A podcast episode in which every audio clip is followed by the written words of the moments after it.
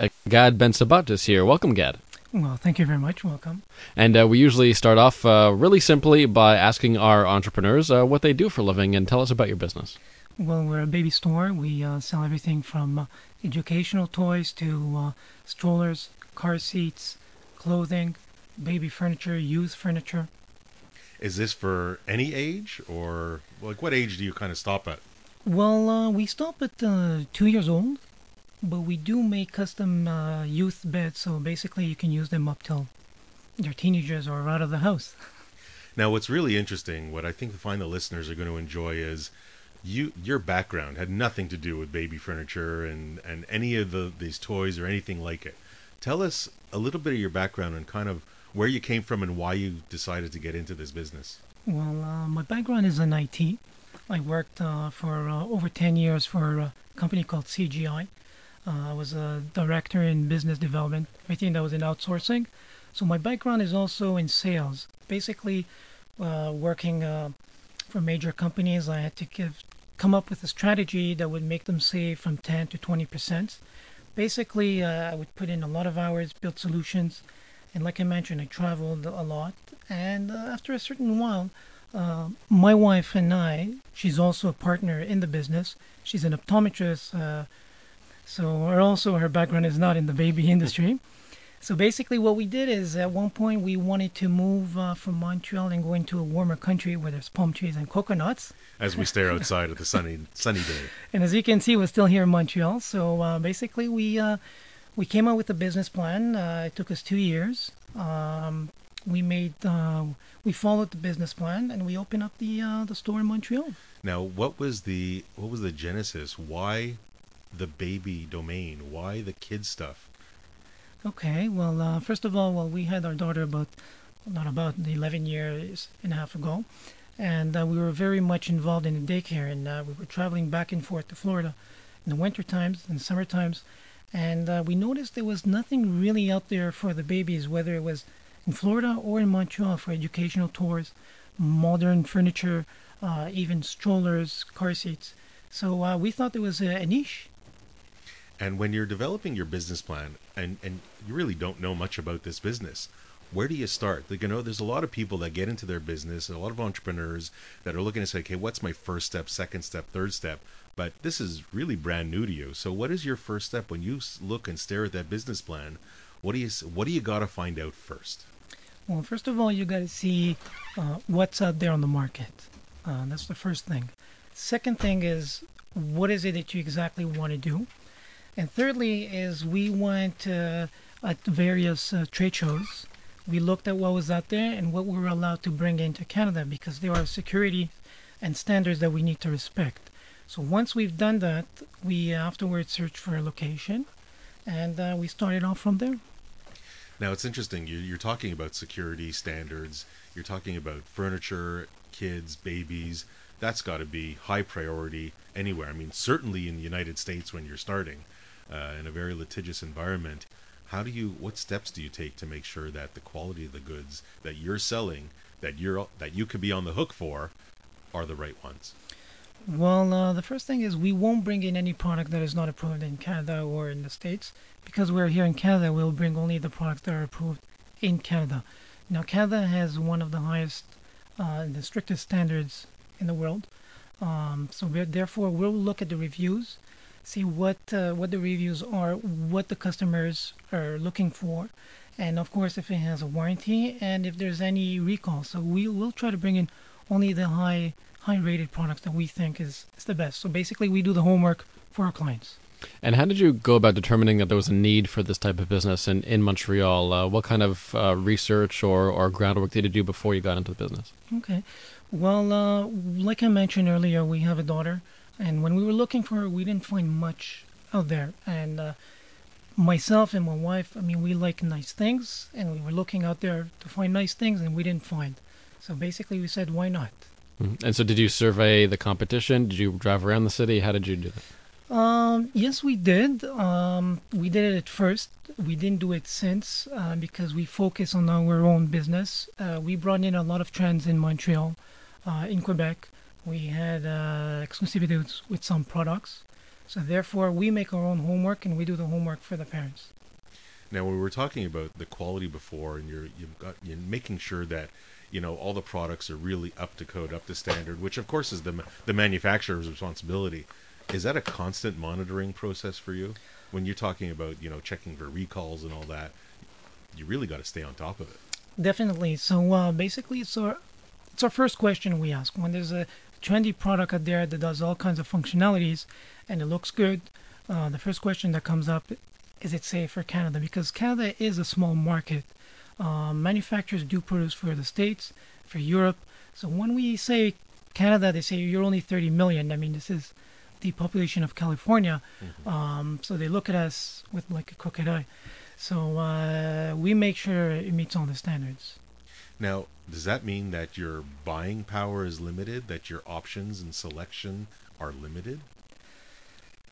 Um, yes, in one sense, but uh, there's a lot of good products on there that uh, exceed the, the standards in security. Now, as a, as a as a small business and an entrepreneur with, I'm sure at the outset, limited funds, there's, I have no doubt, a whole array of products and manufacturers. How do you go with, with little knowledge of the industry itself and the products? How do you determine which lines you start with? So uh, we, we, we started off with the business plan. So we made sure that we have categories. So for example, we have car seats. We're going to limit ourselves to the best three rated. So the first, the second, and the third. We're, then we're going to go with the strollers. Same thing. We're going to get the be- we're going to bring in the best one that is for jogging, the best double stroller, uh, the best lightweight stroller. So we go by categories. And uh, my wife is also very involved uh, in the purchasing, so she does a lot of it for everything that is accessories.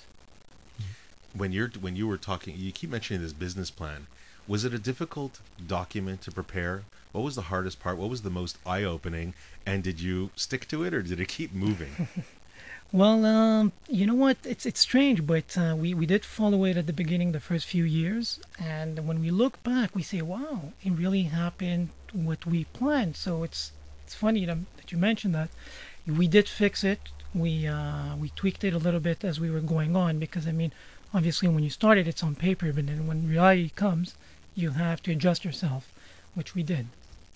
was that did you did you use that document as kind of a platform and a base and did you do you check yourself against it at least at the outset Yes, we did because uh, we we we put in numbers. Uh, we also had a budget, um, and we uh, we had no choice because we went with that business plan to the bank so they can give us a small loan, small business loan. So we had no choice.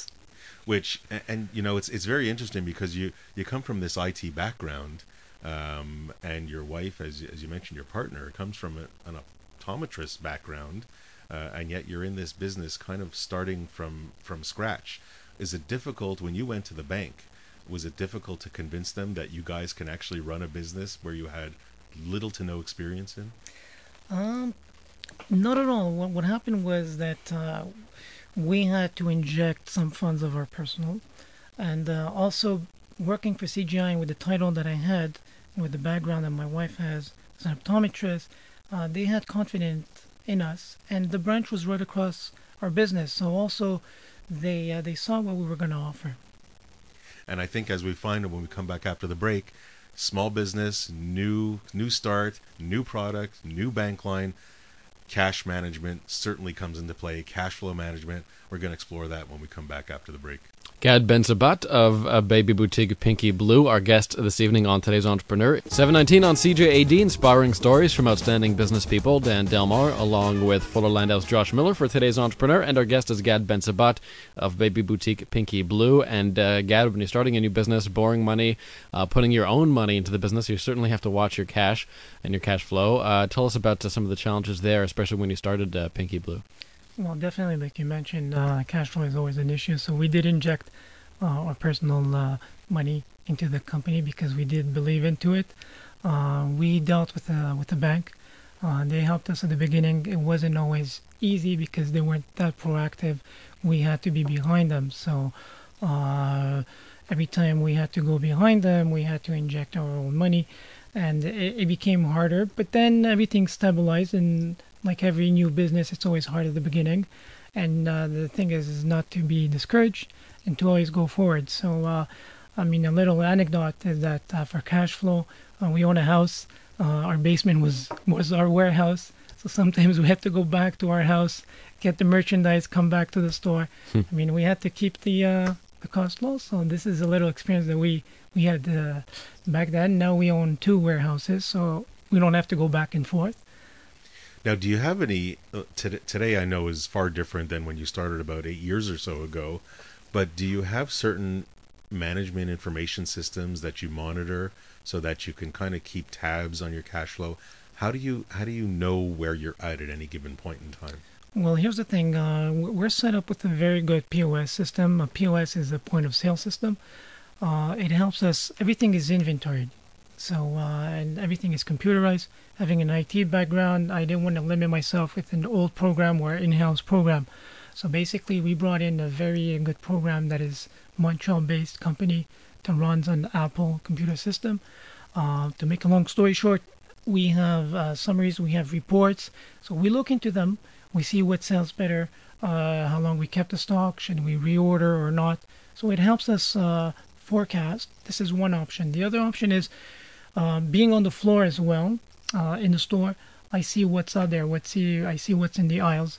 Uh, Lisa, my partner as well, will go around the store and see what's missing or not, uh, as well as the other employees. So you're saying you have the you have the computer system that gives you a certain amount of information, but your eyes are an important factors where your eyes, your ears, the other senses are important as well. You don't only rely on the computer. Definitely, we we use both. I think uh, the computer is one thing, but being on the floor and see what's on the shelf, using our eyes is another. Uh, Is everybody has those eyes? Like everybody kind of has input on where you're going, or really is it focused on one or two people specific? Um, I would say maybe four uh, main people. So basically, it would be myself, my partner. Uh, there's also my sister who works in the company, and my brother as well. A family business. But as we stay with cash flow management, uh, and I'm sure there's as you're dealing with your buying and your and your fluctuation of how your inventory and your stock throughout the year, that too becomes a, a challenge in and of itself to make sure that everything is on track and in place. And when we come back, we'll explore a little bit about buying patterns and what's succeeded, what's worked well for for GAD. Gad Bensabbat of Baby Boutique PinkiBlue, our guest on today's Entrepreneur. 726 on today's Entrepreneur. Our guest is Gad Bensabbat of Baby Boutique PinkiBlue, and we're talking about how Gad handles his cash flow, how he handles his inventory. He has a POS system, a point of sale system, uh, very familiar to those in the restaurant industry, Josh, but I'm sure also uh, very practical for everyone else to keep track uh, in a very detailed way of uh, what's going on in your business. Gad, has the has the POS system ever told you something that you didn't know already as an entrepreneur? Has it has it made you discover things about your business you didn't realize at first? Well, uh, yeah. For for one report specifically is uh, with my eyes I can see what sells, but the report allows me to say, okay, on Mondays maybe it's a better day than on Tuesday or on a Wednesday.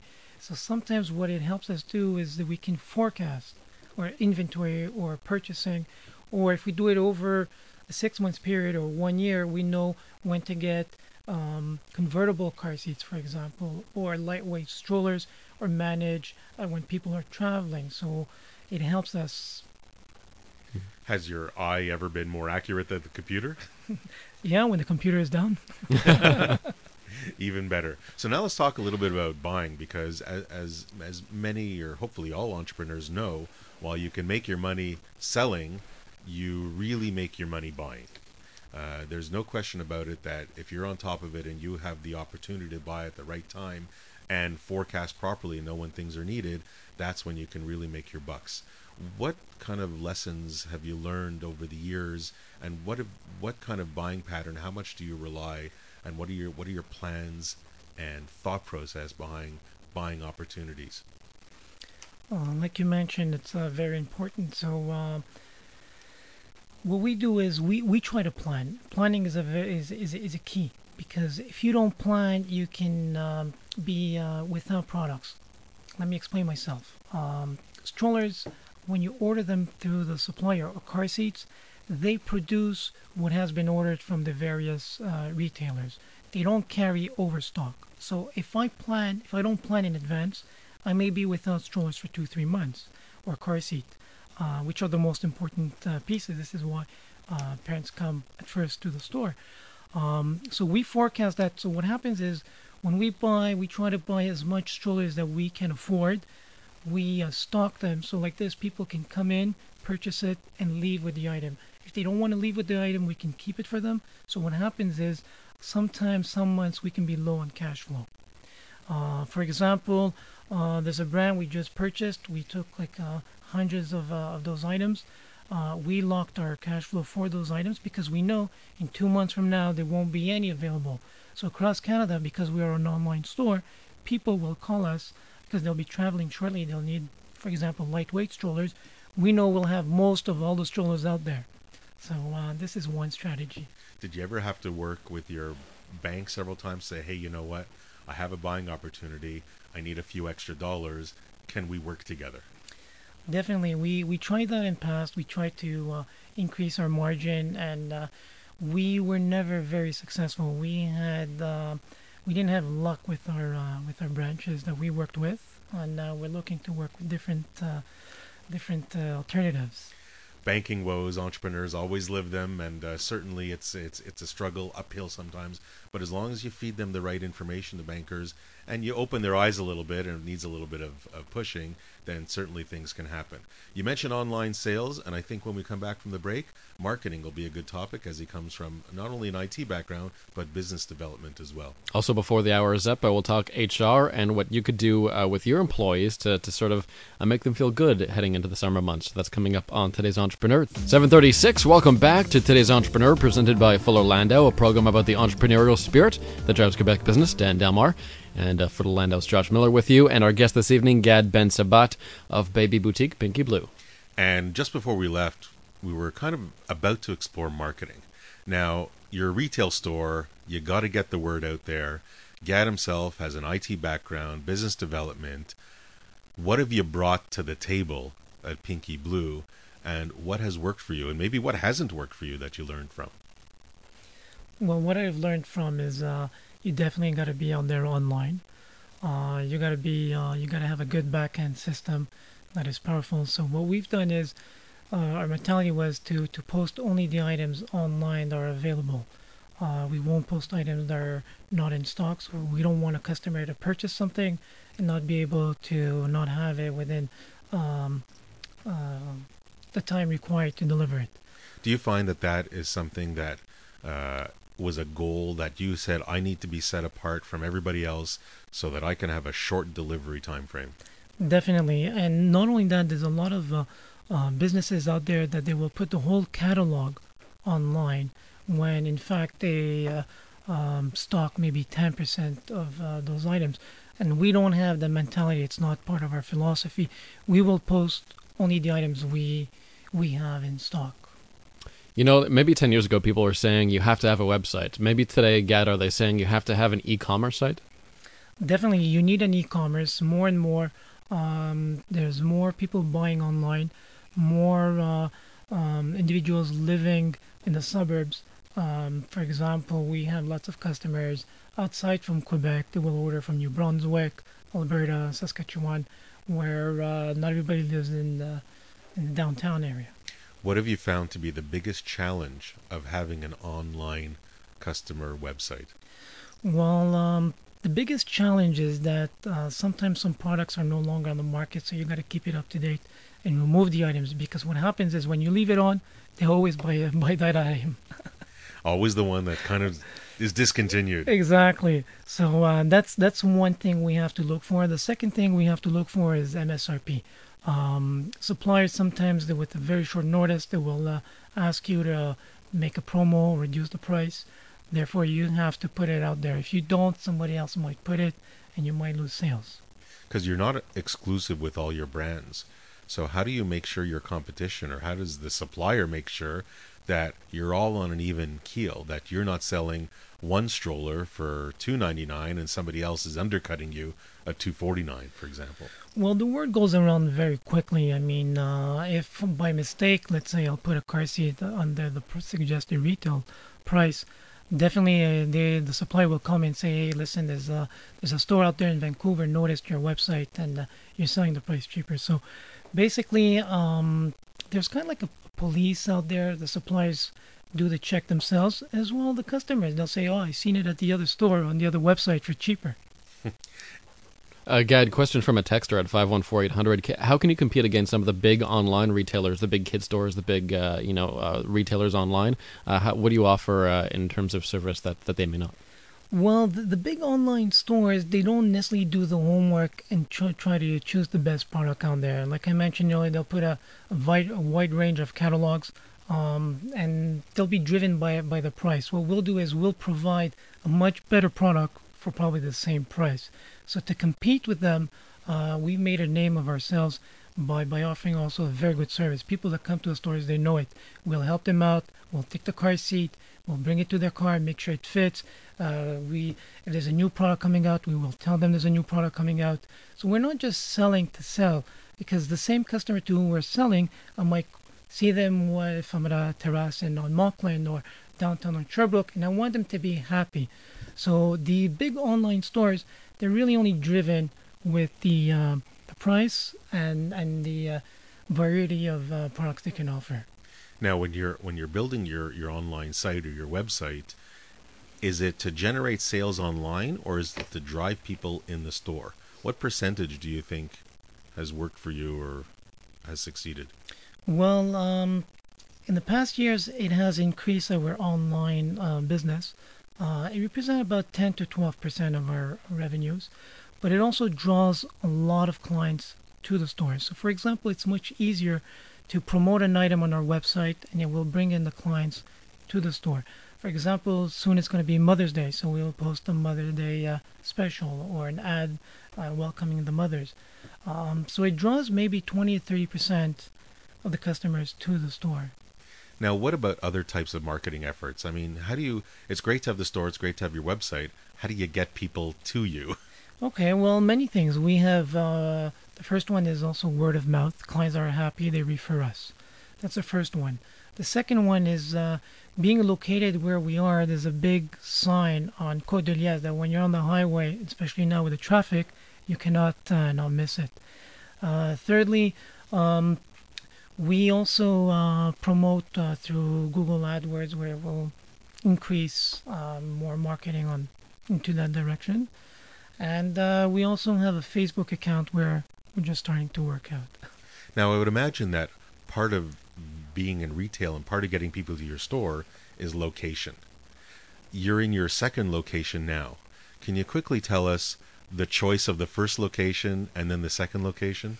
Uh, definitely. Um, the first location we took it because it was uh, close to our house.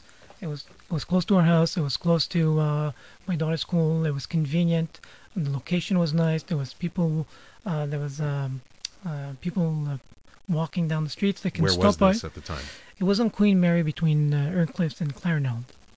Uh, so we chose the location. It's funny because it used to be an office where my wife used to practice as an optometrist. Keep it close. Keep it close. Um, And now, where are you? now we're located at 4278 Côte de Liesse. Um, it's uh, it's about uh, 10 times the size where we were before. Um, it's a place we renovated ourselves. You were talking about cutting uh, on the cost. Well, initially when we opened the store, my brother had made a comment. The first store, he said, "You know what? We're building everything with scissors and papers because we were building everything ourselves. Uh, the shelves we were painting, uh, the racking system we did ourselves.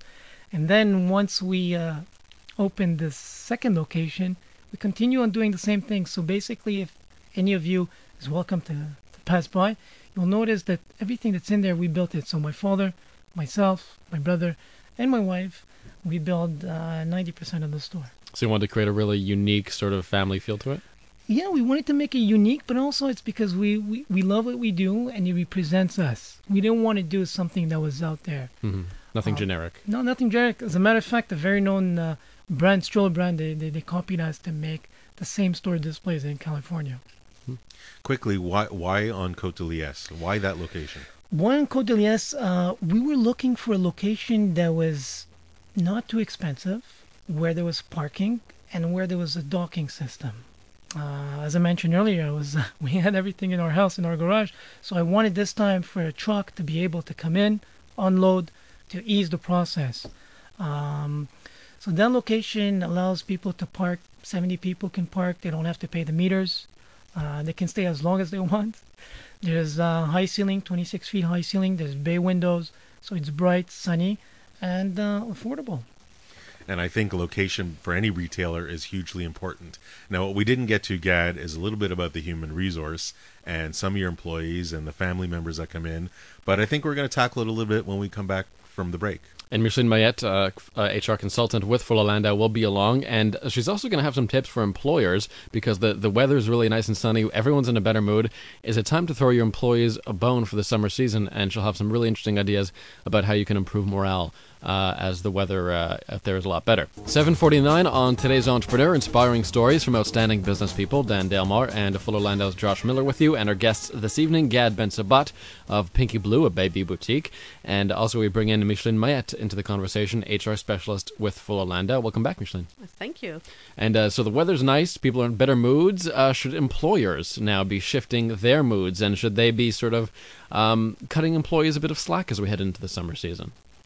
I think it's a nice perk. I mean, we only have four months of summer in Montreal, so you know, let's try to help employees get the most out of their summers, right? So, a few things that we could do if there's room for it. Definitely stick some picnic tables outside. If there's any grassy areas around your building, let people at least get outside for lunch to enjoy the nice hot weather. Bike racks for people who are biking to work. So, let's make people's lives a little bit more easier. Some other things companies can look at doing and that you see, you know, more frequently um, casual dress. There's nothing worse than going out in the summer at 30 degrees with a suit and tie on. So I can I can vouch for that. so if possible, you know, loosen up the casual dress code for the summer within reason because there's always people that are obviously going to go a bit overboard in the summer. And what do you do? I mean, when people start abusing that system, how do you deal with that? I just say I have a clear policy on what's permitted. For example, you can do casual business casual or more casual dress in the summer, but you know, no mini skirts, maybe no flip flops, something like that. So if you're you know pretty specific about the things that are not permitted, then it's pretty clear. And if you do see people um, you know wearing things that are not appropriate, speak to them quickly about it so that it doesn't get worse. Because once somebody sees them wearing flip flops once, twice, the whole office is wearing flip flops the next day. And I guess it also depends who you're interacting with. I mean, are you in front of clients all the time? Are you never seeing a customer? Is it very internal? Although then you have to still be aware of image in case a customer client does walk by. A hundred percent, and it really depends on the environment. If you know a video game company, probably they have a very casual dress code all year. So it, it really depends on, on the industry. But definitely, I would say uh, something that's nice is definitely loosen up the dress code for the summer. Another thing a lot of companies are doing uh, lately, or the past few years, is to give summer schedule, which is very appreciated by employees. Um, it could be to work less, fewer hours every day, or what I would say is even more preferred is to finish early on Fridays. So you can take advantage, and every weekend in the summer feels like a long weekend. Is it better to be consistent throughout the whole office, or let people kind of choose when they they have their flex hours?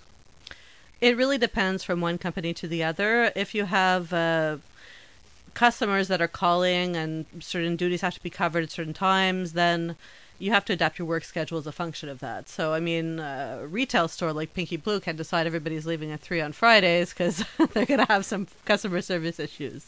We close every Friday at 4 o'clock. Year long. Special Year long. circumstances. Do you find that having these kinds of policies uh, cut down on productivity, increase productivity, or neutral? I would say I wouldn't say it increases productivity because maybe there's less hours, but I would say the hours are used better during the week because people do want to leave. I think an essential part of this po- of having a policy like that is to remind people to make sure that their customers are being serviced properly in order to take advantage of it.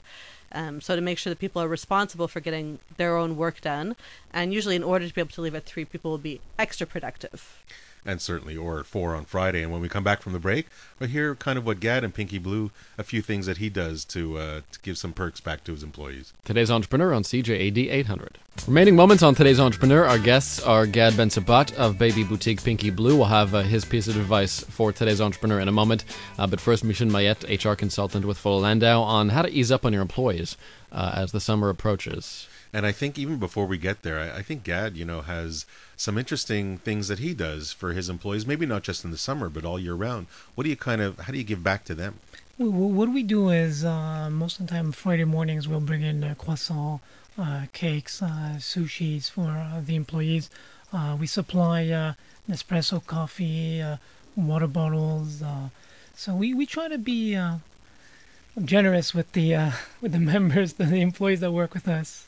You know, it's interesting, and and I I don't know the answer to this, but when you give to your employees, you know, and and it's it's frequent and it's often and it's it's scheduled almost. What happens when you don't give it the next time? Do they think poorly of the company? Uh, how do they react? As employers and entrepreneurs have to be mindful of what they've given in the past? Yes, unfortunately, I mean, once you give something, it's harder to take it away after. So I would say before adding new benefits, really analyze if this is something you want to do in the long term. It doesn't mean that you can take it away, but you have to kind of explain why you're doing it so that it's it's accepted. Um, but I think there's definitely a lot of advantages to doing it, just in terms of you know it's something that's nice. Like I said, it's so the summer's so short in Montreal that you know let's get the most out of it, and I think employees are are super happy and grateful that uh, you know if there's things that are done really to their advantage like that. Any other things that you can think of, Micheline, that uh, you know, whether it involves the community or otherwise, all year round? Yeah, in the summer, I mean, there's so many different activities that you could do as a team, get employees together uh, to raise money for a good event, do a walk or a bike ride or something like that. And, you know, it's a great team building activity. You can get the whole family involved as well. And the more that a family is involved and appreciative of uh, somebody's employer, the they tend to have longer um, you know they, they tend to stay with the company much longer The loyalty factor Yes. is there.